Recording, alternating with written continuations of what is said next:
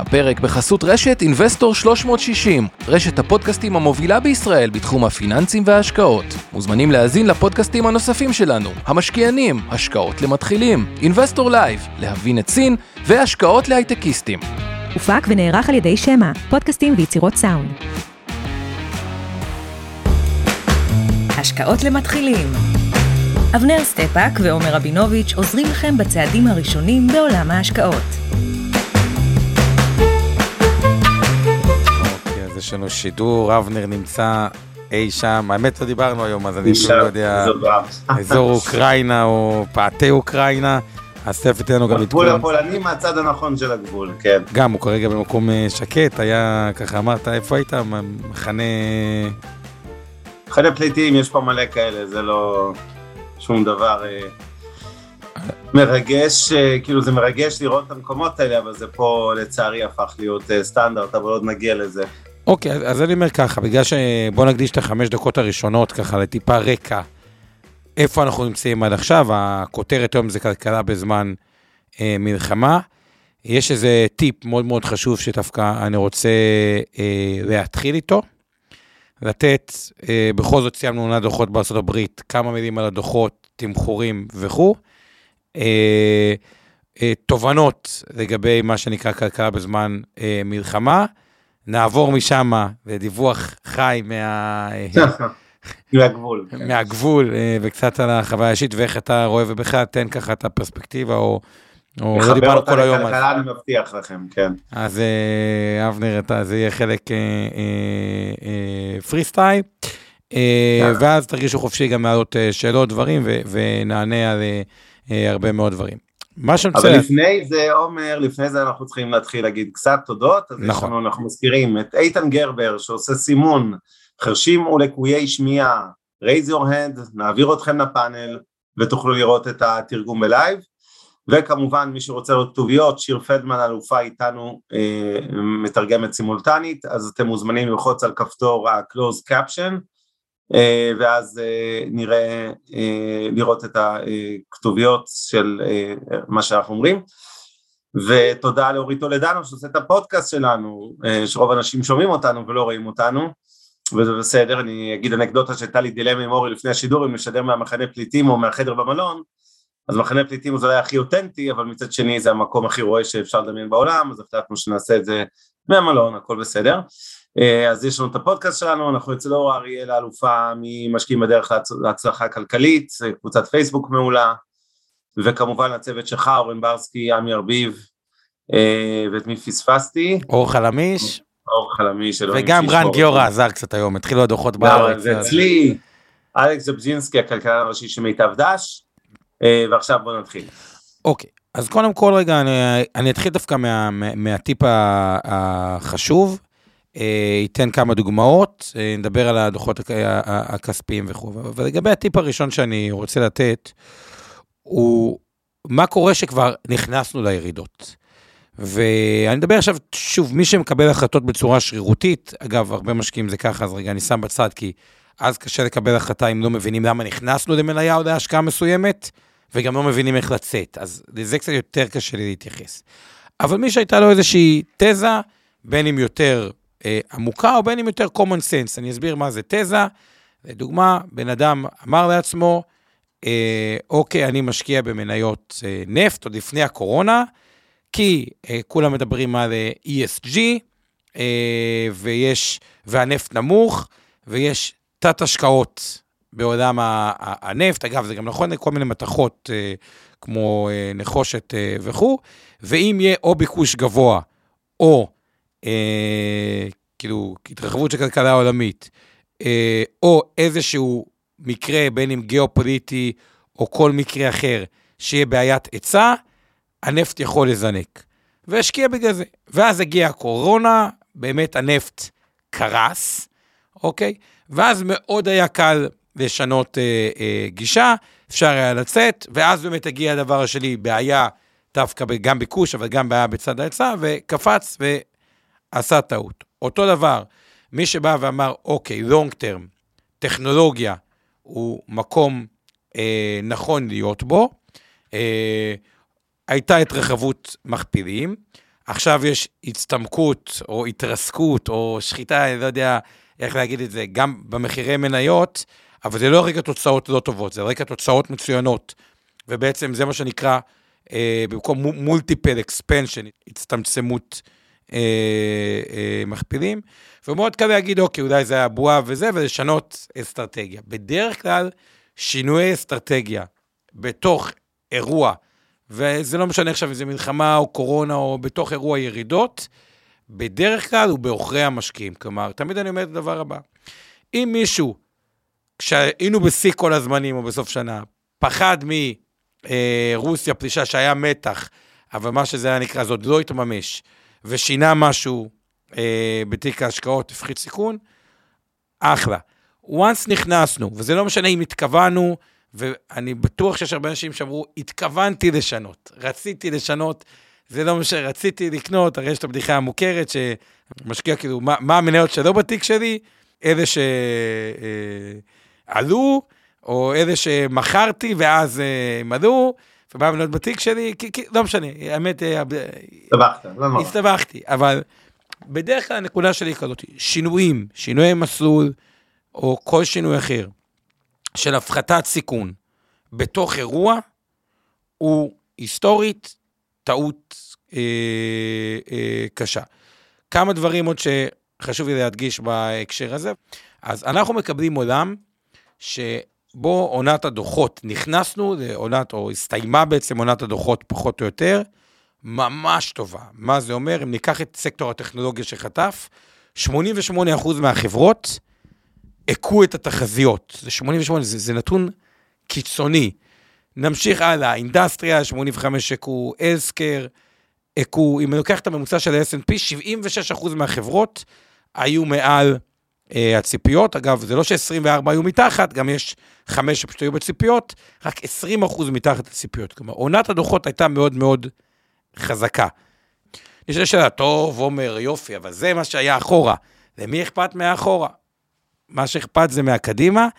אז גם בתחזיות, הצפי הוא להמשך צמיחה ברווחים. כלומר, ששנה הבאה, הרווחים יהיו גבוהים יותר מאשר רווחים אה, השנה. כמובן, צריך לראות שזה אה, יתממש, אבל בדרך כלל מה שוול סטריט עושה בשנים האחרונות, היא מנמיכה ציפיות כדי להכות אותם. זה אומר שאם ה... אלה התחזיות של ה estimate, סיכוי טוב, אם אנחנו עכשיו ראינו 80 ו... 76 חברות מכות את התחזיות, אז זה לא יהיה 76, אז זה עדיין סיכוי טוב שאפילו יהיה יותר טוב מזה, והצפי הוא להמשך גידול. והדבר הכי חשוב, אם נמשיך עוד טיפה, זה הנושא של המכפילים. אנחנו נמצאים תקופה אה, די ארוכה במכפילים שהיו מעל הממוצע של עשר אה, שנים, ופה נדבר עוד על השוק היקר, על ארה"ב.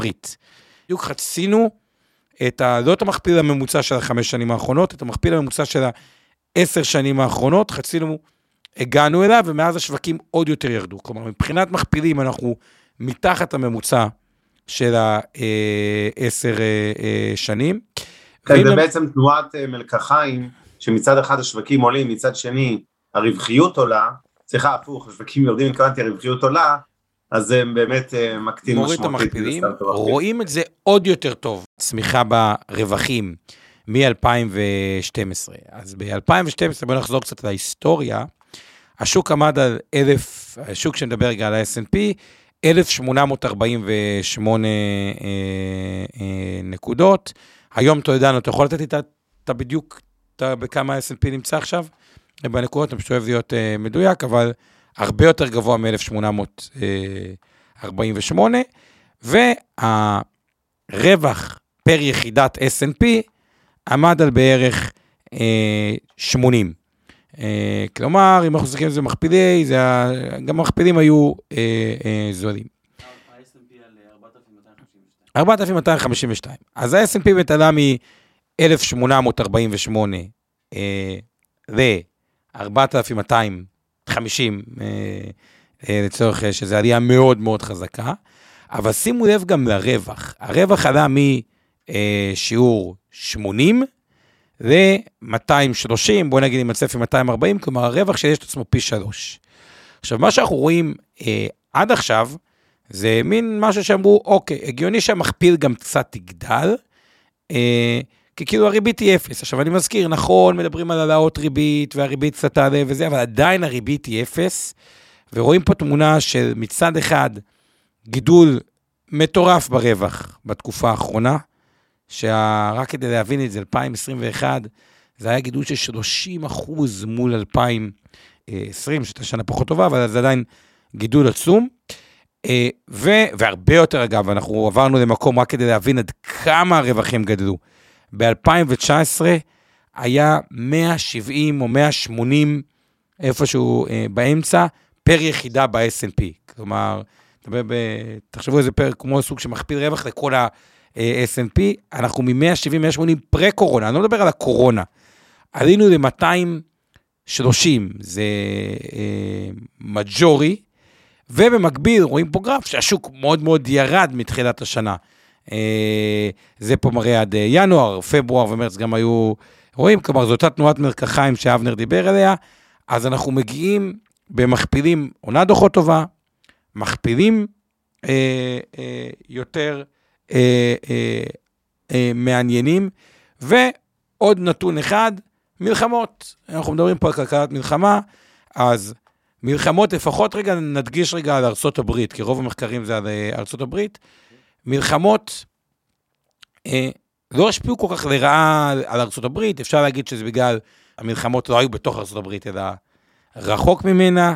מלחמה זה דבר רע, היא כן מביאה אה, אלמנטים אה, אה, אה, חיוביים, בסוף אה, אה, מלחמה היא דבר לא טוב, היא כן מביאה אה, אלמנטים של האצת הרבה פעמים פיתוחים, או בכלל, זה נכון לגבי כל משבר, כמו שהיה בקורונה, אז ראינו את כל ה... מ-RNM שהתפתח והדיגיטציה, אה, היא כן מאוד משפיעה על הרגש האנשים ומאפשרת, סתם דוגמה, היה כעס על אנגליה שיצא מהאיחוד, כלומר, זה כן קרקע טובה לרדת מכל מיני עצים שטיפסו עליהם אה, אה, אה, בעבר, אה, ובכלל גם הוציאה מהרבה אנשים, דוגמת אבנר שנמצא על גבול. פולין ואוקראינה, את הצד הטוב של העולם. שזה הרבה אמפתיה, הרבה עזרה הדדית, הרבה לקחת דברים ב, אה, אה, בפרופורציה. כמובן שאם זה מסתיים מהר, הרבה פעמים יוצא מחוזק, יש גם הרבה מחקרים על זה, בתקווה שזה לא יהפוך למה שנקרא מלחמת מסטיק כזה, שנמשכת אה, תקופה מאוד אה, אה, ארוכה, והתרחיש הסביר בסוף, שעד כמה שזה נראה לא טריוויאלי עכשיו, שזה לא נהפך בהכרח למסטיק, אבל... אה, קשה לראות וזה מוציא הרבה טוב. דבר אחרון אולי ששווה ככה להזכיר על ההתחלה, ואבנר, אז נעבור אליך. שם המשחק האולי המרכזי ביותר מכל הדברים זה מחירי האנרגיה, אה, שמאוד מאוד אה, עלו. היה פודקאסט שעשינו על הנפט שהוא היה במינוס, אז פתאום לראות אותו במעל 100 זה כאילו... וזה לא היה כזה מזמן, אני עוד זוכר אותו ממש. דובר שם, זה מגיע באמת על מה שנקרא פרפקט סטרומה ההפוכה, של חוסר השקעה בפרויקטים חדשים בגלל תנודתיות במחירים, לצד בעיה בהיצע. אבל, רק ככה בצד האופטימי של זה, לזכור איפה ונצואלה. אה, ונצואלה מבחינת, אה, כדוגמה, או כקוריוז, אוקיי? ונצואלה מדינה שארה"ב לא אוהבת, נקרא לזה במיוחד, העולם היה לה הרבה אה, אה, סנקציות. עכשיו, מבין ה-World Biggest Oil Producer, ארה"ב היא הגדולה ביותר, אחרי זה רוסיה, ערב הסעודית, סעוד ערביה, קנדה, עיראק, צ'יינה, ברזיל, כווית, איראן. ו-UAE, שזה... אה, איחוד האמירויות. איחוד האמירויות. עכשיו, למה אני אומר את זה? אם אנחנו מסתכלים סתם כדוגמה על העתודות נפט בעולם, ונצואלה, שבכלל לא בעשר היצרניות הגדולות, יש את העתודות הכי גדולות בעולם, 300 אה, מיליארד חביות נפט. אז יכול להיות, בדיוק כמו שדיברתי, רגש, אפשרויות לרדת או דברים כאלה, שאומרים, אוקיי, ונצואלה אולי זה לא הדמוקרטיה מספר אחת בעולם, נקרא לזה, אבל היא גם לא מאיימת מבחינה ביטחונית, ואולי זה בדיוק המקום לרדת מהעץ ולמצוא פתרונות אלטרנטיביים. יש גם את איראן אולי, שזה דווקא פחות טוב אולי מהזווית הישראלית, אבל אה, גם פה, זה, זה, זה, כל נקודה היא, זה לא שאין עתודות אה, נפט, וצריך לזכור עוד משהו. הנפט הרוסי בסוף הוא לא ילך לפח. כנראה שסין תיקח שם דילים אה, זולים, מדברים בכלל שסין עכשיו קונה כל מיני חברות רוסיות, ואז יהיה לה אינטרס גם להרגיע מאוד את הסיפור. אז זה לא שאין עתודות וכאילו את הדברים האלה, זה עכשיו משהו שהוא רגעי, קשה לראות את ההמשך. אז סך הכל, אם ככה נותן איזה אה, רגע קצר, מכפילים הרבה יותר נוחים. אה, טכנולוגיה שתמיד הייתה יקרה, היה שם שחיטה, מה שהוביל להצטמצמות אה, מכפילים, אולי נדבר על זה בהמשך. יש בעיות, אבל לתפיסתי, ביצוע שינוי מסלול, לאחר שכבר יש ירידה מהותית, שירידה מהותית, אפשר לקרוא לה 20 אחוז, ירידה מאוד מהותית, בטח על אה, דוחות מאוד מאוד אה, טובים, לא בטוח שזה המהלך הנכון, אבנר אליך. טוב, אז קודם כל, אני אתחיל מאיזה שורה תחתונה אחת. הראשונה מזה לא מעט זמן, אני מרגיש יחסית אה, יותר נוח, נקרא לזה, עם רמות המחירים של שוק המניות, בדיוק בגלל אותה תנועת מלקחיים והמכפילים שירדו משמעותית, בזמן שרווחיות לא נפגעה כל כך חזק, וגם בראי המלחמה הזאת, אני חייב להעיר, אה, וזה אולי פרומו ראשון להמשך הערב, אני לא חושב שאנחנו הולכים לראות אה, איזושהי, איזשהו מיתון עולמי או צניחה ברווחי החברות. יש השפעות כמובן, כבר ניכנס אליהן, אבל בגדול הייתי אומר שזה השילוב הזה של ירידה, אם ניקח את ה-S&P 500 כסוג של מייצג של הבורסות בעולם, כי הוא די באמצע ככה מבחינת הירידה, 12% מתחילת שנה, שזה בערך גם אגב 12% מהשיא שלו, אה, אז זה בהחלט אה, ירידה סבירה, זה לא מפולת, זה בעיניי בינתיים יכול להיכנס לכותרת שאנחנו אוהבים לכנות תיקון בריא, מימוש רווחים בריא, אי אפשר שבורסות רק יעלו כל הזמן, בהחלט אה, נראה סביר, סין המשיכה להתפרק, צריך להגיד uh, כמה מילים על סין, סין יש מקרה ייחודי, בלי קשר לכל הסיטואציה עם רוסיה, ובכלל, צריך לזכור, אנחנו מדברים כל הזמן, uh, הערב מוקדש ל, ל, לכל הסיטואציה uh, רוסיה-אוקראינה, אבל צריך להגיד בכנות שחלק מכל מה שקורה גם בבורסות ובכלל כרגע בעולם זה המשבר של סין, שהוא קצת מנותק ופשוט דברים קורים ביחד, לא אי אפשר לבודד את רוסיה-אוקראינה ולהגיד אה, בגלל הנושא הזה הבורסה צנחה.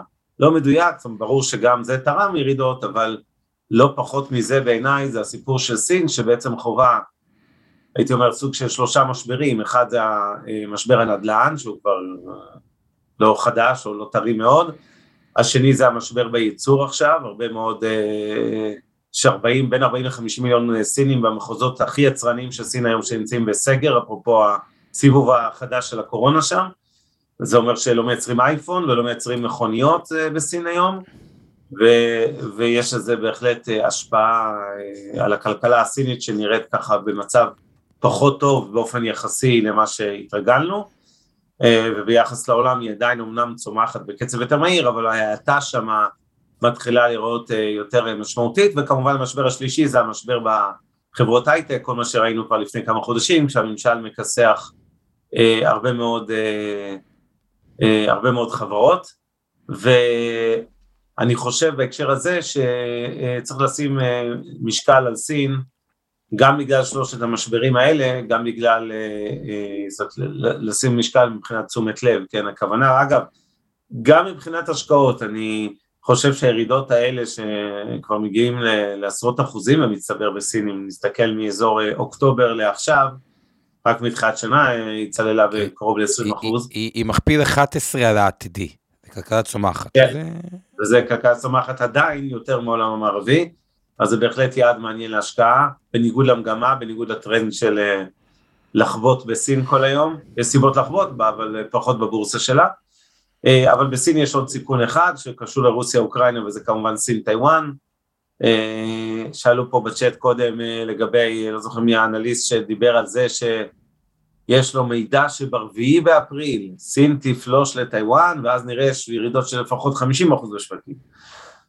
אז קודם כל המידע הזה, אני לא יודע מי האנליסט שמחזיק את כדור הבדולח הזה, אבל אני מסרב להתרגש, זה לא אומר שזה לא יכול לקרות, אבל השטויות האלה, זה תמיד מזכיר לי בישראל שאומרים ב...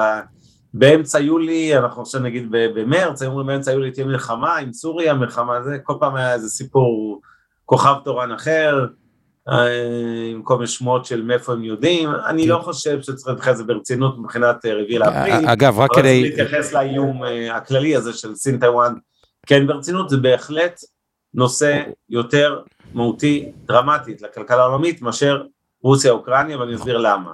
רוסיה אוקראינה זה בסוף רוסיה כרגע קודם כל נגד אוקראינה והמערב נקרא לזה יותר עומד בצד בטח מבחינה צבאית, מסייע רק הומניטרית, אולי קצת חלקית בתחמושת, אבל בגדול זה לא רוסיה נגד ברית נאט"ו, זה רוסיה נגד אוקראינה. סין נגד איואן זה סין נגד ארצות הברית, זה כבר לא אה, ייגמר בגדר אה, לשבת על הגדר ולאשר בסנאט 100 מיליארד דולר, אה, אה, ל, לא יודע מה, סיוע אה, כלכלי לטיוואן. ולכן אה, זה הסכנה הגדולה יותר, ומצד שני ההסתברות לדבר הזה יותר נמוכה, היא לא אפסית כמובן, אבל היא יחסית נמוכה.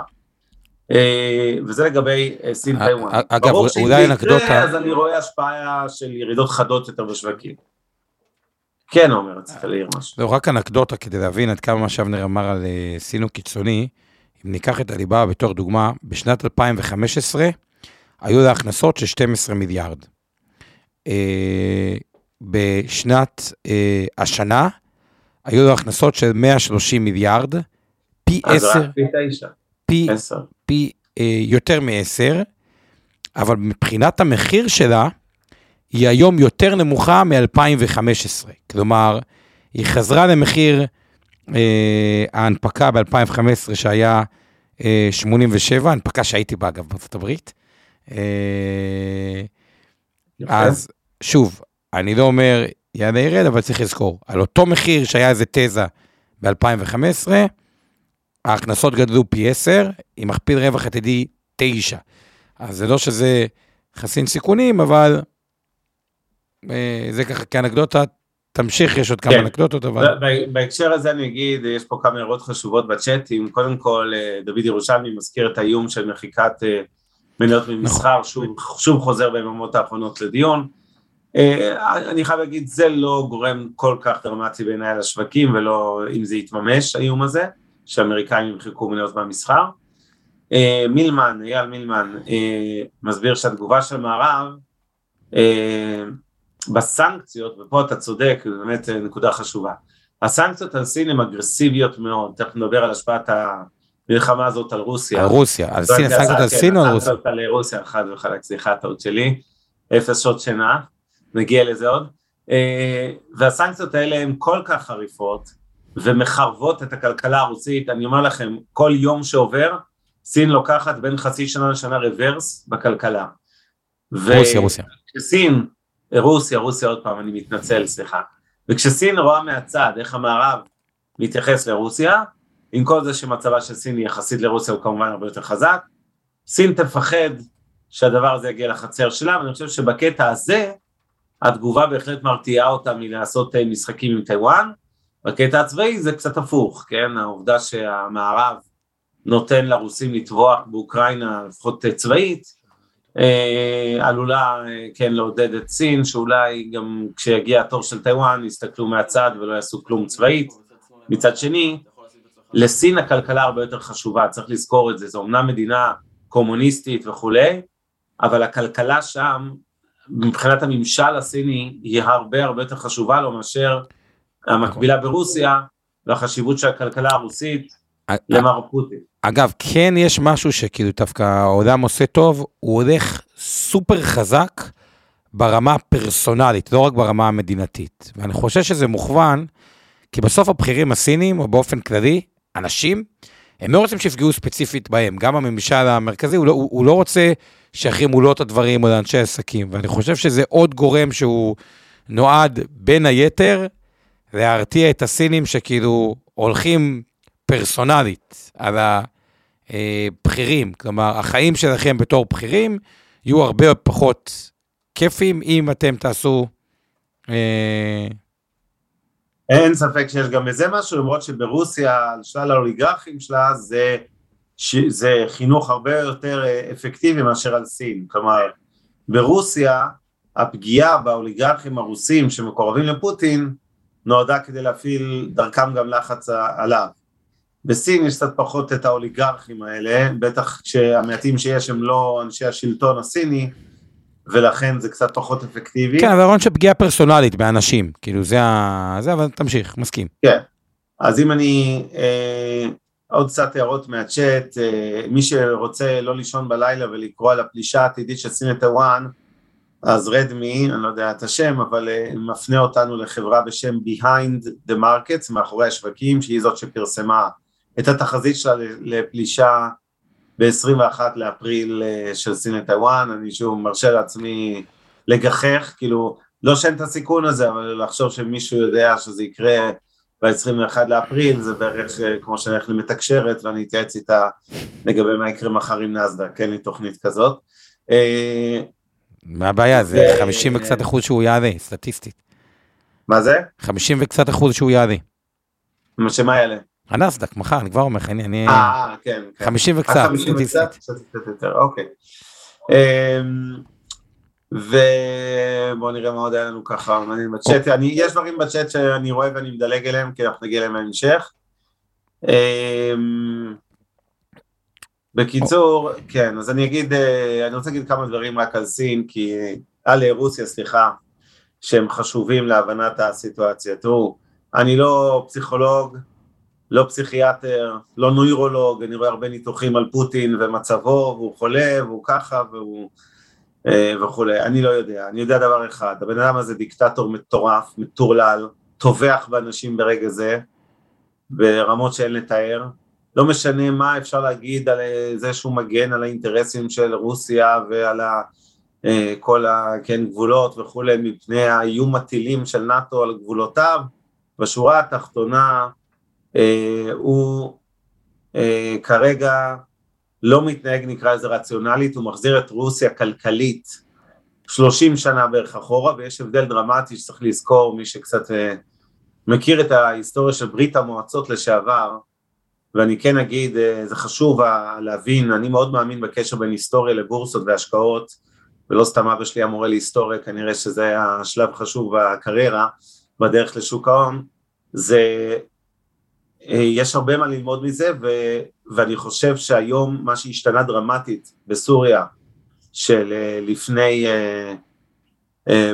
ברוסיה סליחה, שלפני שנות התשעים היה לה שרשרת אספקה פנימית, אולי מקרטע, אבל המדינה הזאת הייתה סוג של משק סגור, זאת אומרת היא ייצרה את הכל לעצמה, היא צרכה, לא היה לה כמעט ייצור, מעט מאוד יבוא, והיה לה קל להתמודד גם במצבים כאלה של מלחמות, אז היא התנהלה פנימית, היא, היא, היא, היא לא סבלה כמו בצורה דומה לאיך שהיום. משנות התשעים, שלושים שנה האחרונות רוסיה מאוד נפתחה למערב, הגיעו כל החברות הגדולות מהמקדונלדסים והאייפונים והכל לרוסיה, והרשתות החברתיות, כמובן בעיקר המקומית שלהם, אבל זה לא משנה, והטיק טוק והכל, ופתאום רוסיה היא מדינה קצת יותר פתוחה, פחות קומוניסטית מבעבר, מלאת אוליגרכים, נכון, עם תקשורת מאוד אה, מוטה שגורמת לזה שהעם שם, נקרא לזה, יכול לתמוך בדיקטטור הזה גם בסיטואציה כזאת, אבל אה, רוסיה לא תעמוד בדבר הזה. אני חושב שרוסיה, מבחינה כלכלית,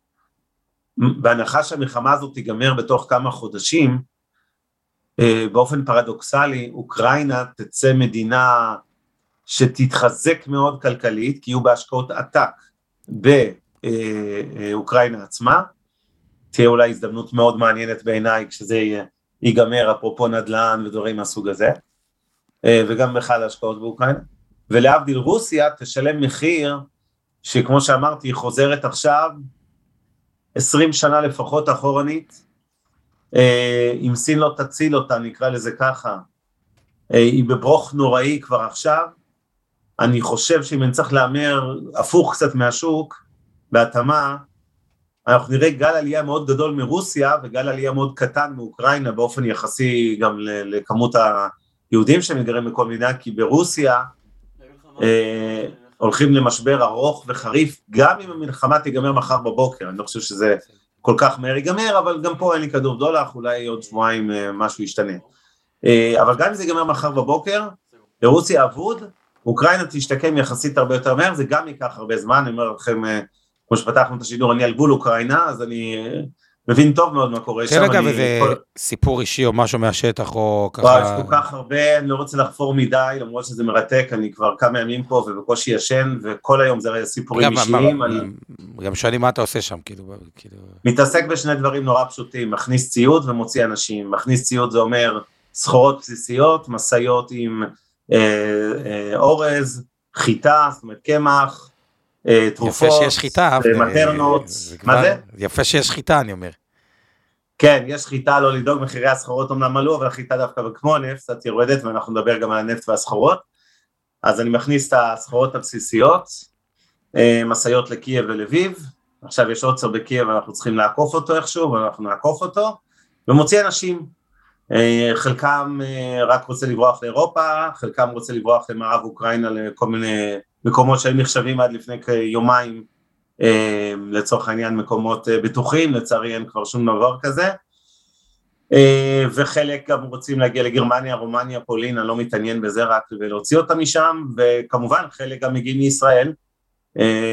ויש מלא סיפורים, מלא מלא מלא סיפורים נושיים, אנחנו עושים דברים, אין, כאילו אין, אין לתאר ואני חייב לפרגן נקרא לזה הפינה החברתית כדי לא לגנוב יותר זמן מזה אחר כך, אבל גם משרד החוץ וגם הרבה מאוד אנשים פה שמתוך אוקראינה, אנשי עסקים ישראלים שחיו שם ובנו, עופר קרז'נר עבד איתי על פרויקט מדהים, הוא הוביל אותו יחד עם עמי ליוסטיק של להביא את הילדים לשניידר מי שראה לפני כמה ימים, הבאנו ממש מטוס פרטי עם ילדים חולי סרטן מבתי חולים מקייב, אביב וכולי, המציאות שם היא נוראית, אני חייב להגיד בכנות, אני דיברתי עם אישה לפני כמה ימים ששומרת על בית יתומים נוצרי בקייב, מתנדבת שם, והם היו נצורים באיזה שכונה בבורג'ל, זו שכונה כזה בצפון מערב קייב, אחד המקומות שהיו הכי מופגזים ביממות הראשונות שעוד לא זה, ויום אחרי זה היא ועוד חמש נשים נהרגו שם, זאת שדיברתי איתה, מתנדבות במקום הזה,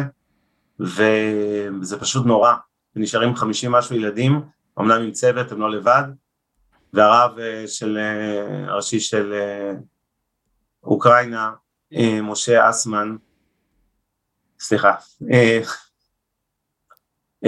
עשה הכל כדי לחלץ אותם משם וחילצו אותם בסוף יחד עם ארגונים בינלאומיים. את החבר'ה מהבית יתומים הצלחתם לחלץ שם? כי הבנתי היה קשור. זה לא אני, זה לא אני, זה לא אני, זה הם עשו את זה, אבל הם עשו את זה וזה מה שחשוב.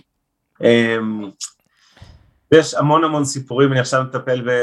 נקנח עם הסיפור הזה, כי לא התכוונתי יותר מדי להיכנס לזה, אבל לכל הזה אין, אין סוף, יש כל היום סיפורים, אבל ילד בן 13 וחצי, שיושב בצ'רניב, צ'רניב זה המקום העיקרי שהתעסקתי איתו ביממות האחרונות, זה אחד ה... באמת המקומות הכי נוראים עלי אדמות על כדור הארץ ברגעים אלה.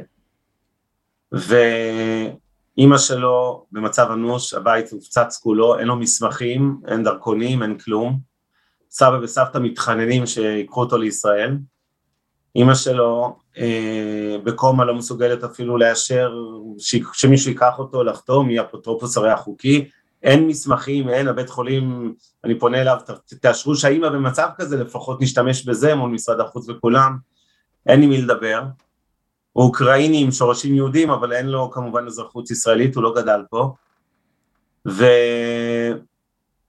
וחילצנו אותו לפני שלוש שעות, ממש בסיפור מטורלל, עם עוד לא מעט אנשים מהמקום הנוראי הזה, ועכשיו מנסים להתחיל את כל המסע שלו לצאת מאוקראינה, זה נורא מסובך, הוא נראה כמו איזה גוזל אומלל כזה, נורא, זה סיפורים אנושיים, אתם צריכים להבין, זה מלחמה של פעם, זה לא מלחמה, אני לא מזלזל חלילה לא בתושבי עוטף עזה ולא בתושבי הצפון שספגו קטיושות, זה אין מה להשוות, אנשים מתים שם כמו זבובים, אין אפילו מי שיספור גופות, אין מספרים, והאכזריות הזו שמכים סתם, באמת, אפילו לא חיילים, זה, זה באמת בריכוזי אוכלוסייה אזרחית, זה פשוט מטורף, אתם צריכים לראות איך נראה מחנה פליטים טיפוסי בפולין, כי אני בצד הפולני של הגבול מן הסתם, אני לא נכנס לאוקראינה, את כל החילוצים אנחנו מנהלים טלפונית, מפעילים נהגים, אוטובוסים, מיניבוסים, מאבטחים, כל מי שאפשר בשביל להוציא משם את האנשים, זה פשוט נורא, זה פשוט נורא, אתם רואים אצטדיונים אה, שהפכו להיות מחנה פליטים או תחנות רכבת שמלאים אוהלים או אה, כאלה מיטות סוכנות כאלה, מזרונים, ומצד שני אני חייב להגיד לזכות האירופאים, בהחלט אה, מתנדבים יפה ויש אוהל בכניסה וכל יום, אה, לא הכנתי את התמונות אבל לא משנה, יש בכניסה שלטים מה חסר לנו נכון לשעה אחת בצהריים, מה חסר לנו בשש בערב, לחמים, מזרונים, מצעים, כריות, כפכפים, ממש רשימות. החדרי אוכל שמפוצצים רק נשים, אין כמעט גברים כמו שאתם יודעים, לא מצליחים לצאת משם. הצלחנו לשמחתי להבריח כמה ישראלים שנתקעו שם בגיל הלא נכון, 18 עד 60. אגב, טיפ קטן, הם כמו כולנו, מי שיש לו דרכון כפול, לי כבר אין, אבל אנשים מחזיקים אירופאים, תמיד נכנסים לדרכון הזר, איזו טעות, איזו טעות. כי כל מי שנכנס עם דרכון ישראלי יכול לצאת, כל מי שנכנס עם דרכון אוקראיני, כי הוא אזרח כפול, כולל ישראלים שכבר 30 שנה חיים בארץ, נתקעו שם.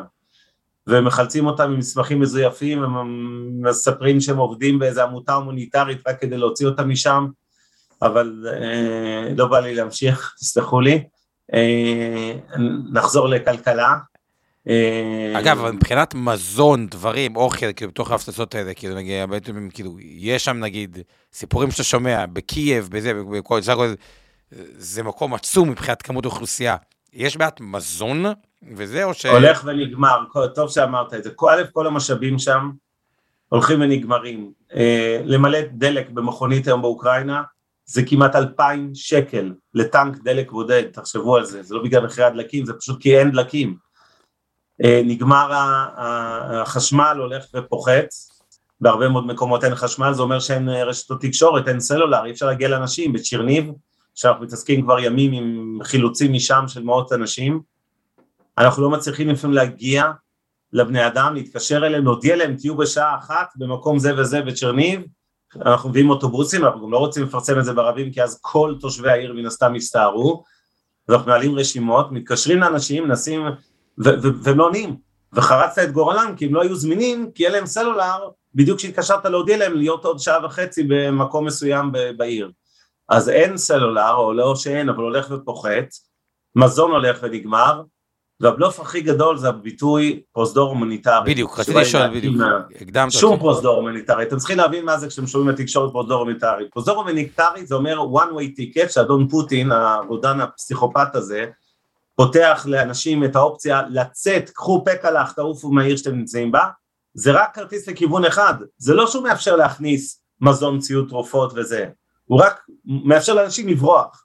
זאת אומרת שמי שנתקע שם, שזה בעיקר קשישים וילדים שהם אלה שאנחנו מתעסקים בחילוצים שלהם, לא רק שהוא לא יכול לצאת מעשית, כי אנשים בני 80 ומשהו כבר לא מתחילים מסע של ארבעה ימים, אגב, לצאת היום מקייב, להגיע לגבול פולין, רומניה, זה בין שלושה לחמישה ימים.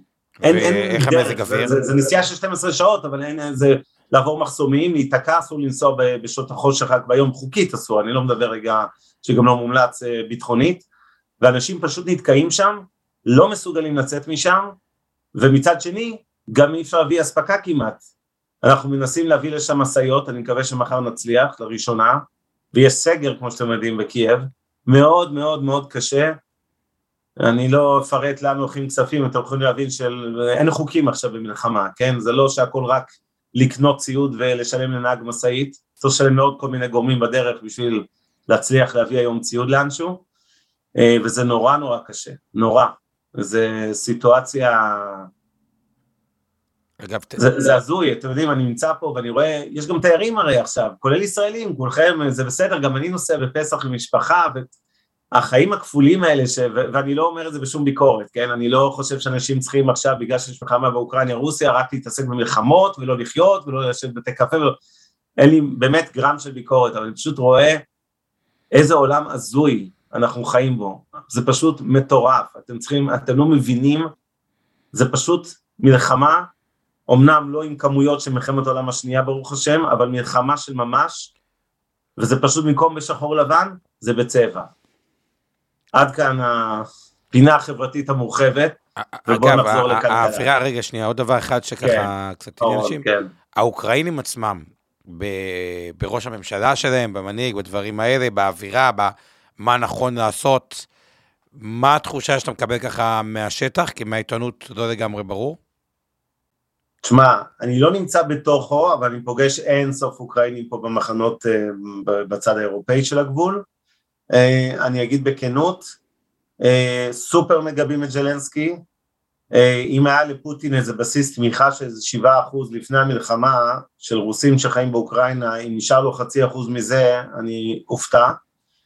אה, אבל הם מפוחדים, אתה רואה את הנשים במחנות הפליטים שהשאירו בעל והורים לפעמים באוקראינה ועם שתי ילדות, ילדים קטנים יושבים באיזה כלום, זה פחד אלוהים, אף אחד לא שלם, כי אף אחד לא יצא עם כל המשפחה שלו, זה מאוד נדיר. אז תמיד אתה יכול להיות פליט אוקראיני באירופה, במקום הכי בטוח בעולם, אבל השארת מאחוריך לא בת דודה או בן דוד, אלא את ההורים, את האחים, אולי ילד גדול שהוא מעל גיל 18 ואסור היה לו לצאת, וכמובן בן זוג. זה פשוט uh, קורע, והאנשים האלה הם חד משמעית, בוא נגיד ככה, פוטין לא יצליח להחזיק באוקראינה ממשל בובות. הוא יכול לכבוש אותה, הוא יכול לשים טנקים בקייב, זה כנראה יקרה מחר, מחרתיים, אבל הוא לא יכול לעולם להחליף שם את השלטון ולשים איזה בובה מטעמו, כמו שיש בבלארוס, או כל מיני למה אתה אומר את זה בכזה ביטחון? כאילו... אה, זה לא, זה, לא, אין שום סיכוי, העם האוקראיני, אגב, זה, זה בערך כמו שתגיד לי שחיזבאללה ישים פה ראש ממשלה, זה פשוט לא, אין שום אופציה כזו, זאת אומרת, זה לא... פשוט יש שם לא שנאה כלפי הרוסים. צריך להבין, זה, זה, זה לא רק שנאה, זה לא שנאה כלפי הרוסים, להפך. הם אוהבים את הרוסים האוקראינים בבסיס שלהם הם לא אויבים. זה פשוט שהאוקראינים היום הם כבר עשרים שנה אירופאים במהות שלהם, הם כבר כל כך התנתקו מאמא רוסיה, אתה לא יכול להחזיר עם שלם אחורה מכלכלה חופשית ומערבית לכלכלה סובייטית, זה פשוט לא יקרה, אנשים לא יסכימו לזה. אז כמובן, עשרה אחוז מהאוכלוסייה בערך, לדעתי יותר מהמספרים שרואים בתקשורת, אני מניח שיש כבר, כי לא כל הפליטים רשומים, עשרה אחוז עזבו את אוקראינה, יש 44 מיליון איש באוקראינה, יש 4 מיליון פלוס לדעתי כבר בחוץ, ויעזבו עוד, אבל אה, כן, זו סיטואציה ש...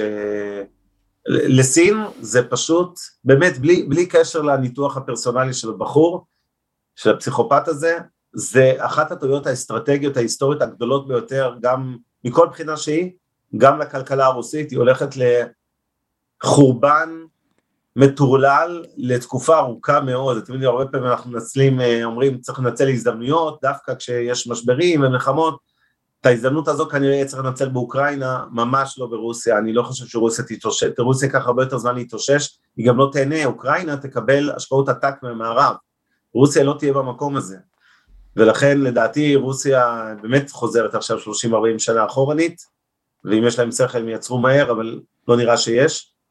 אם אני חוזר, בכל זאת, די עומר, אנחנו כבר okay, אוקיי, אה, טחנו את הנושא הזה, אני יכול לדבר עליו שעות, אה, אבל אני אגיד ש... אה, רוצה לחזור להשפעות של כלכלת מלחמה, שזה הנושא שלנו היום. תודה לכולם על הפרגונים, קראתי הכל.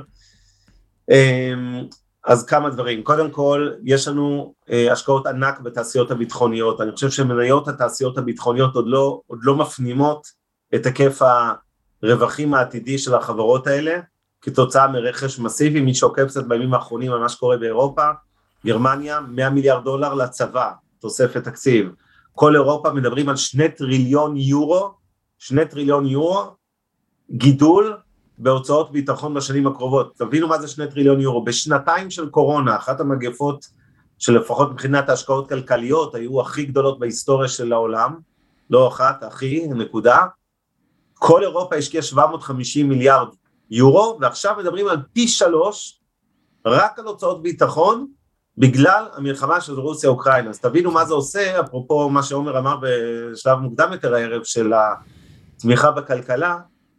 אמ, סליחה. אגב, לא, לא קיד מרטין, אגב, בהקשר הזה אחת, היא גם לא במכפיל מאוד מאוד גבוה, היא מכפיל רווח 19, זה כאילו לא נמוך, אבל זה לא איזה מכפיל מאוד מאוד אה, גבוה, כמובן, אה, עלתה מתחילת השנה, מ-350 אה, ו-450, באמת צריך חזרת סיכון קטנה אולי, אבנר, רק... אה... כן, זה זמן טוב של להגיד שכל מה שעושים היום זה לא ייעוץ השקעות ולא תחליף לייעוץ השקעות, שמותאם לצרכים הנכסים של כל אדם בידי יועץ השקעות מוסמך. אמ, ואם אנחנו מזכירים פה מניות ספציפיות, אז תניחו שבאי שם תיקי הלקוחות של אינבסטור 360 או שמיטב דש, קופות הגמל השתלמות הפנסיה, תעודות הסלקנות המונוס ותיקי השקעות, יש לנו את המניות האלה ולכן אה, יש לנו אינטרס בהן. וכל מה שאומרים פה הערב זה דעתו הפרטית של עומר ודעתי הפרטית שלי ולא של אינבסטור או של מיטב דש. ועכשיו שאמרנו את כל זה, אני אגיד לגבי החברות נשק שואלים אותנו פה, אז קודם כל תעשיות ביטחוניות בכלל, אני מדבר לא רק באירופה, אירופה לא קונה רק מאירופה, היא קונה גם מארצות הברית, היא קונה גם אגב מישראל, אני חושב שהתעשיות הביטחוניות ירוויחו בזה גדול, ובגלל המשבר בשווקים, הם עוד לא נהנו מה... מהסיפור הזה, וזה כן, למרות שאלביט מערכות קצת כבר עלתה, כאילו צריך להגיד, אין תפס את המספרים. כלומר, כן, אה, אוקיי. מתחילת השנה... ארז גל של צה"ל לתעשיות ביטחוניות, זקי עונה מזרחי, שיש קרן סל XAR, אני בכנות מודה שאני לא, לא, לא מכיר, אני בטוח שיש, וכנראה שזקי צודק, אז לפחות תבדקו את XAR, זו לא המלצה. אה, ו...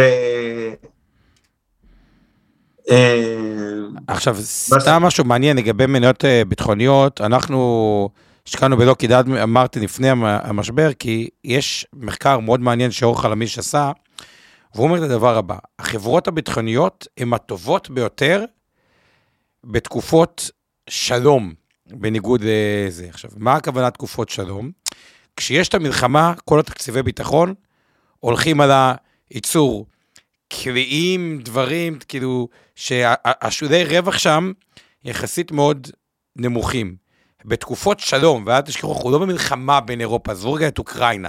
אנחנו בתקופת שלום, מתיחות, אבל שלום, שם קורה בדרך כלל ההצטיידות, וההצטיידות היא קורית במה שנקרא יותר ה-i-end של הנשקים, שזה גם הפעילות היותר אה, אה, רווחית. זה סתם כ... הערת כן. אגב, אבל תמשיך.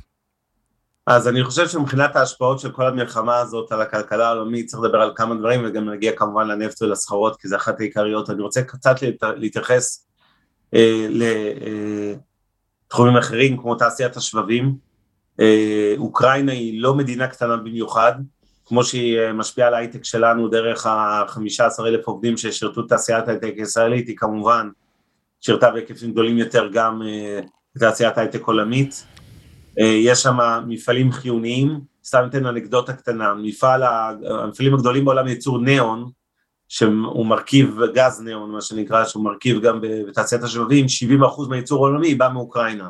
מיותר לציין שרוב הייצור הזה עכשיו נפגע, וככל שהמלחמה הזאת תימשך הרבה זמן, אם זה יקרה, זה יפגע בשרשרת האספקה בתעשיית השבבים, זו עוד סיבה שאגב אה, גם סין ככה לא כל כך ממהרת לדעתי לעזור לפוטין בהיקפים משמעותיים ויושבת על הגדר כי באמת היא לא רוצה לדפוק לעצמה את הכלכלה רק בשם הסיוע לאיזה בן ברית אומלל וגם צריך להגיד בכנות הם לא עד כדי כך קרובים.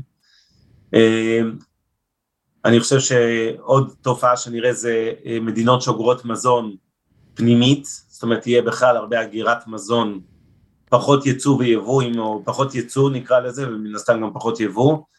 זאת אומרת, מדינות יעשו יותר מחסנים לשימוש פנימי, אה, לעיתות חירום, ולא רוצות להיות תלויות במדינות אחרות, זה בדיוק הבעיה היום של רוסיה, שכמו שאמרתי, מעד שנות ה-90 הייתה משק סגור שכל התצרוכת, או כמעט כל התצרוכת הפנים סובייטית הייתה מקומית, ואז הם התחילו להיפתח ליבוא ייצוא, אז הרבה מדינות בעולם, לדעתי בתחום המזון ספציפית, יעברו נקרא לזה למוד אה, הגירה.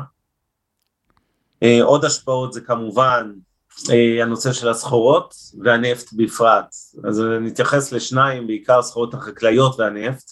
סחורות חקלאיות זה כמובן מתחבר ישר למזון, זה הסויה, חיטה, סוכר, תירס וכולי. מחירי הסחורות כמו הנפט גם כן עלו משמעותית ונרגעו קצת בימים האחרונים. גם הנפט שהגיע בשיא ל-130 ירד מ-100 וגם הסחורות והחיטה כולם ככה קצת ירדו ונרגעו ביממות האחרונות.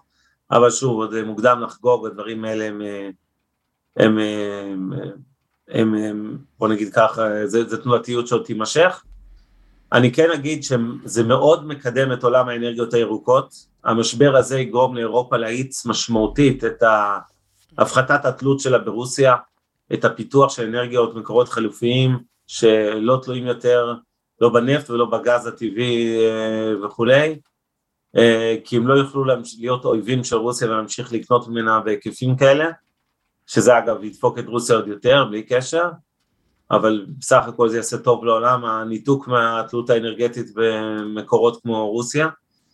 אה, מעבר לזה, לגבי הסחורות והנפט צריך להגיד בחשבון, להביא להגיד שהשורה התחתונה כרגע היא אינפלציה קצרת טווח גבוהה, אני לא חושב שהנפט יחזיק אה, ברמות גבוהות כאלה לעוד הרבה זמן, גם אם עוד יעלה חזרה, אני חושב שבנפט זה עניין אה, קצר טווח, בלי קשר לאנקדוטה שזרקת בתחילת השידור על ונצואלה.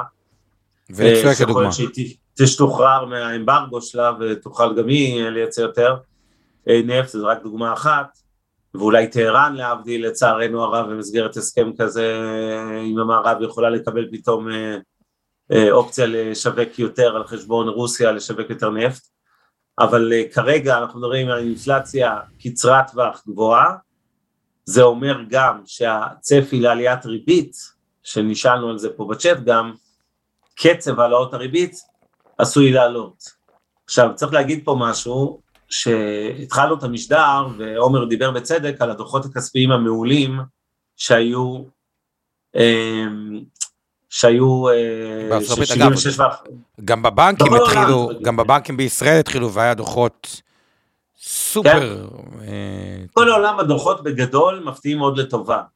מה זה אומר מעשית? שיותר קל לנגידים של בנקים מרכזיים להעלות את הריבית מהר יותר, כי הם אומרים, אנחנו צריכים לכבות את האינפלציה, אבל אנחנו לא כל כך פוגעים בצמיחה העולמית כרגע, כי המצב של החברות הוא טוב.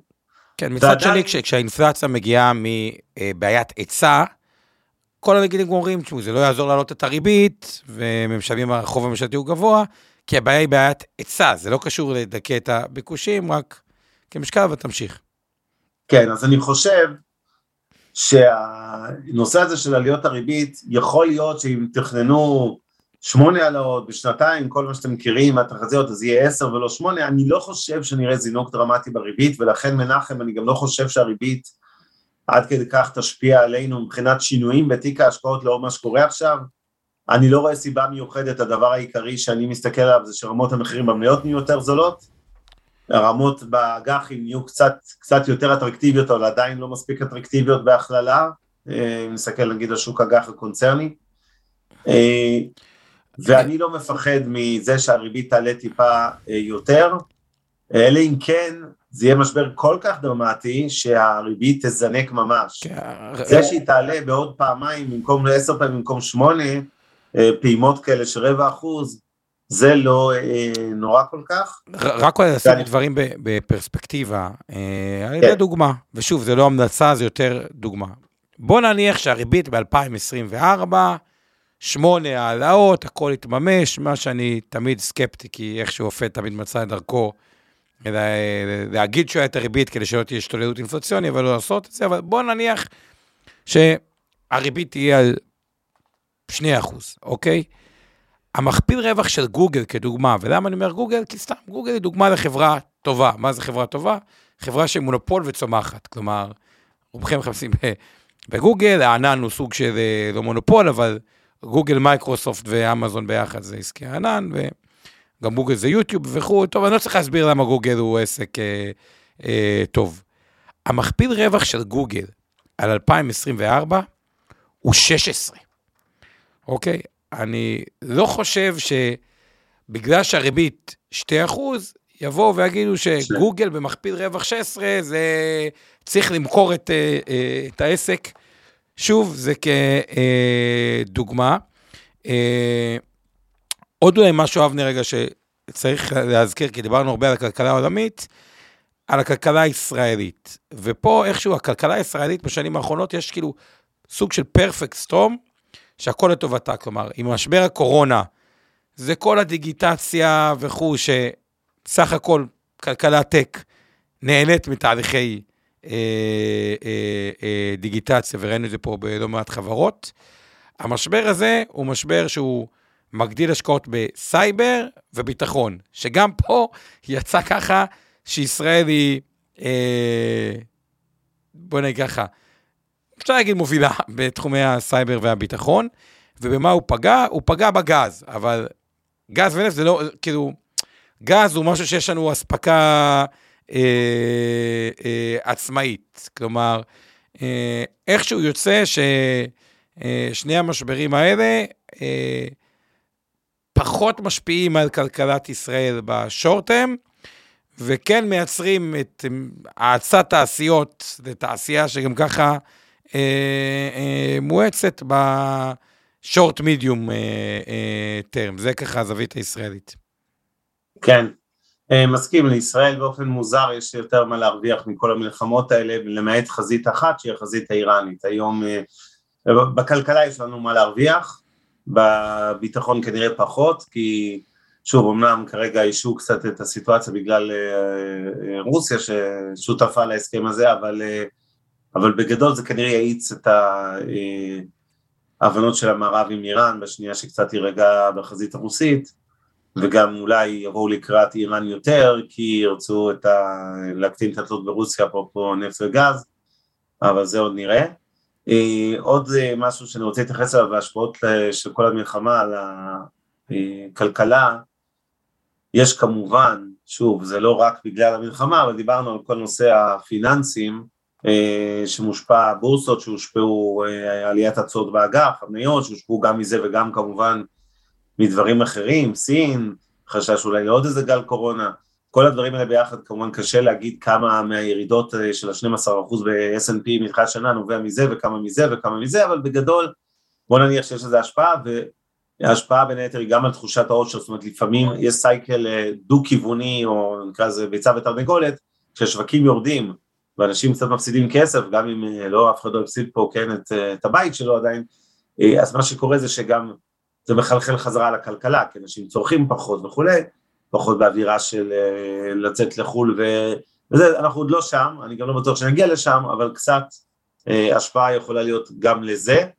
אה, זה לגבי, מבחינתי די מסכם את, ה, את הערב, אם אני רגע אה, לפחות אתן בכותרות אה, משלי אה, את כל הסיטואציה, אז אה, נגיד ככה ש... אה, המלחמה הזאת, אני בכלל לא מתייחס אליה, לא שהיא שונה דרמטית ממלחמות בכלל, וכבר דיברנו על אירועים גיאופוליטיים והשפעתם המוגבלת, ואתם רואים שהעולם לא מתמוטט הפיננסי, ואם היו ירידות קצת חדות, זה כי באו גם כמה דברים ביחד, וזה לא רק בגלל רוסיה-אוקראינה, אבל כרגע אם נסכם את זה, אז רוסיה הולכת ונמחקת מהכלכלה העולמית, אה, היא תהיה הקורבן העיקרי של, של המעשים שלה עצמה, מבחינה כלכלית אני מדבר עכשיו, לא מדינית, אולי גם מדינית היא תהיה לבד. אה, רוסיה היום, וזו הטעות של פוטין, הרבה יותר תלויה בעולם שהיא הייתה לפני 20-30 שנה. אוקראינה תרוויח מזה כלכלית, למרות שכרגע היא נשחטת אה, פיזית. אה, תעשיות ביטחוניות ירוויחו בענק, יהיו השקעות עצומות בכל העולם בביטחון, כי כבר עשרות שנים שכחנו מה זה מלחמה של פעם, אז כאילו מדינות הרשו לעצמם, במיוחד אירופה, זו הייתה דוגמה טובה, להשקיע מעט יחסית בביטחון ולעבור להרצאות אזרחיות יותר. אה, על אירופה אגב זה יכביד, כי צריך להביא בחשבון שאירופה נכנסת לכל המשבר הזה במצב פחות טוב כלכלית מארצות הברית, ישראל או אפילו אסיה. היא קצת חלושת והיא צריכה עכשיו להשקיע סכומי עתק. מצד שני, אנחנו יודעים שההשקעות האלה, הממשלתיות, הן גם תומכות בכלכלה, הן יוצרות מקומות עבודה אה, וכולי, אמנם בעיקר סביב הסקטור הזה, כמובן של תעשיות ביטחוניות, אבל אני חושב שה...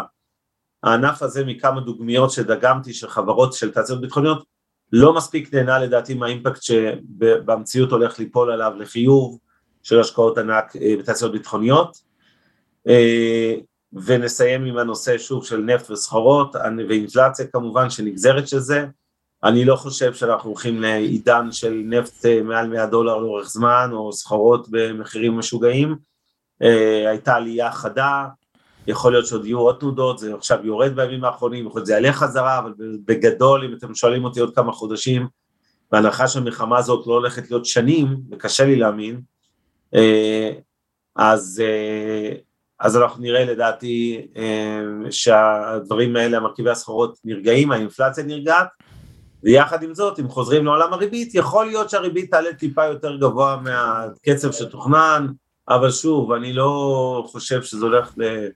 איזושהי עלייה דרמטית, ולכן בעיניי שוק המניות שעבר קיבוץ אה, מכפילים דרמטי, אותה תנועת מלקחיים שדיברנו עליה מוקדם יותר היום, של ירידת שערים ביחד עם עלייה ברווחיות שהפכה אותו לעוד יותר זול, דאבל אימפקט, אז בהחלט אה, מתחיל להיות יותר מעניין אה, מבחינת הרצועת סיכון של כל אחד ואיפה הוא נמצא מבחינת אחוז המניות שלו. אוקיי, אז אני אתן את הסיכום שלי, ואז נשחרר אתכם, נעשה שידור שאבנר תוכל לחזור להבריח מזון ושקים כן, ולחלץ... שיש לי לילה ארוך היום, כן. אנשים. אז אחד, באמת, תנועת מלקחיים. נשאלת השאלה המרכזית, האם, אגב, חנוך, לגבי גוגל, מה שאתה כותב המכפיל, דיברתי על מכפיל 2024. אפשר לראות את זה באתר של Seeking Alpha, יש מכפיל עתידי ומכפיל גם 2024, כי מן הסתם הצפי ש, שהרווח יצמח אה, אה, דרמטית, אה, בכ-30 ומשהו אחוז. אבל אם אני מסכם, אה, השאלות, אני אחרי ירידה של 15-20 אחוז, תלוי גם באיזה שוק, לא אוהב להפחית סיכון, זה בדרך כלל טעות, היסטורית זה טעות, ואני מאוד מתחבר למה שאבנר אמר, או גם אה, אבא שומע מההיסטוריה.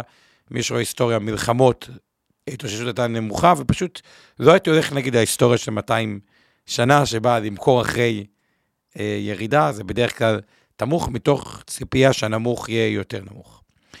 יחד עם זאת, אה, תשואות אג"ח גם טיפה אה, אה, עלו במצב שמי שמכיר אותי, אני הכי אנטי אג"ח בעולם. וואלה, אג"ח לעשר שנים עלה מ-0.8 במדינת ישראל, שהיה 0.80 ומשהו, ל-2.1. זה מי שהיה שם אכל אותה, והיום זה כבר נשמע לי לא איזה אטרקציה גדולה, אבל גם לא זוועת עולם כמו שזה היה. אה, כאילו מבחינת היחס סיכון סיכוי, אבל עדיין לא מעניין. אה, נשאלת שאלה אחרת למי ששומע את הדברים האלה. האם זה הזמן אה, לעבור את המסלולים הכלליים למי שבדרך כלל נמצא כללי, למסלולים המנייתיים? אה, אז פה התשובה שלי היא אה, מי שבדרך כלל במניות, יישאר במניות, מי שבדרך כלל בכללי, התשובה שלי, מתוך איזה רצון לתפוס את הגל העולה, התשובה שלי היא עדיין לא, כי אמנם היה ירידה חזקה, אבל היא עדיין לא מה שאני קורא ירידת אה, פאניקה. פאניקה הייתה נקודתית בטכנולוגיה, יש שם מתחיל להיות דברים מאוד מאוד אה, אה, מעניינים, אבל זו עוד לא ירידת פאניקה. כלומר, ירידת הפאניקה, מה שנראה, זה גם אולי ירידה דווקא בתשואות באג"ח, כי בורחים דווקא לאג"ח, לא עלייה אה, אה, אה, בתשואות, אה, וגם עוד יותר התכווצות אה, אה, אה, של המכפילים, לא לממוצע של העשר שנים, או קצת מתחת, אלא מתחת לזה. ואז זה יכול להיות באמת trade מעניין, כלומר, אנחנו לא עדיין בשלב, ה, אנחנו כן בשלב הירידה, כלומר, לא הייתי מפחית סיכון, לא יודע אם הייתי מעלה אותו בצורה משמעותית, כי יש פחד, אבל אין פאניקה. ואת הגידול צריך לעשות בפאניקה. עכשיו, לא בטוח שגם נגיע לפאניקה. יכול להיות שבדיעבד יהיה איזה רגיעה ברוסיה, דוחות טובים, יחזור הנרטיב שכרגע קשה לראות אותו, שאומר בגדול, וואלה, מי שבמזומן, אני הפראי הכי גדול בעולם, הכסף שנשחק, אני קונה פחות, איזה סאקר אני, אה, באינפלציה 7, אג"ח לא מעניין, וואי, השוק מתחיל לעלות, זו ההזדמנות היחידה שלי, לפני שהוא כאילו באמת יעלה, הנה נרגע עם רוסיה, ואז גם לא בטוח שתהיה את ההזדמנות להגדיל כללי למנייתי במחירים יותר אה, אה, אה, אטרקטיבי. אה, בשבוע הבא והבא הבא, יהיה לנו הזדמנות גם, כבר יהיה מסה קריטית. התחילו הדוחות בארץ, אבל זו עוד לא המסה קריטית, ואז נוכל לסקר יותר גם את הדוחות הישראלים. אה, וזהו, אבנר, שיש כוח, כל הכבוד על העשייה. אה, תודה.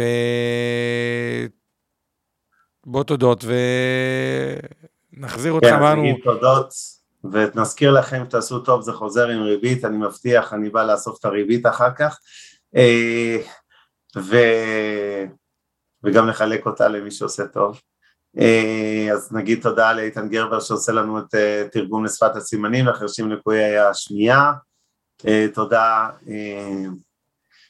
תודה לאורי טולדנו שעושה את הפודקאסט, תודה לצוות שלך, מירביב, אור חלמיש ואורן ברסקי, תודה לזביזקי מתעבדה שעשה לי, זה, תודה לכם, שאתם כותבים לי פידבקים כיפיים, אבל לא לדאוג, אני לא נכנס פיזית, אני לא מסתכן, אני לא יושב שם עם... לחלץ אנשים בתוך השטח, אני מפעיל את כל מה שאפשר מהגבול, אני לא מתאבד, אה, קשה שם. אה, תודה לשיר פלדמן שעשתה לנו את הכתוביות. אה, מי שכחתי? אורה אריאל האופטימית, קבוצת... רן גיורא עזר קצת היום גם, נתן לי כמה זה, אבל... רן גיורא, כל פעם שאתה מזכיר לי אותו. רואה חשבון רן גיורא, שזה רואה חשבון, אז לפעמים נהוג להגיד זה, אבל כן. כן. אני חוזר, לא לדאוג לי, חוזר, נוסע, חוזר, נוסע, אבל הכל בסדר, אנחנו מקימים את התשתית ואחרי זה נשתדל לנהל אותה מישראל, כי לא כל דבר צריך להיות פיזית בעולם של היום. וזהו. אז באמת תשמור על עצמך. אני אשמור, לא לדאוג, הכל בסדר, אני באמת רגוע, במקום רגוע, לא, אני לא רמבו, לא לדאוג, לא נכנס לאזורי סיכון כן, ולא זה. תנסו כן. למקסם את מה שאתם שם, אני אגיד לך ביי בינתיים שהבטחנו ככה שזה יהיה עד עשר ורבע שנעמוד בזה כדי שתוכל לחזור, וביי לכולם. ערב טוב. מעוניינים ללמוד יותר על עולם ההשקעות? האזינו לפודקאסטים נוספים שלנו. המשקיענים, אבנר סטפאק ועומר רבינוביץ' בתוכנית אקטואלית עם כל מה שחם בעולם ההשקעות. Investor 360 Live, אורן ברסקי ועומר רבינוביץ' מארחים את בכירי שוק ההון ומבינים את הטרנדים החשובים לשנים הקרובות. להבין את סין עם יובל ויינרב, עם כל מה שרציתם לדעת על הענקית מהמזרח. השקעות להייטקיסטים עם צח איציק, שיבנה איתכם תוכנית כלכלית להגשמת החלומות שלכם. והפודקאסט ההשקעות למתחילים, לכל מי שעושה את צעדיו הראשונים בעולם ההשקעות.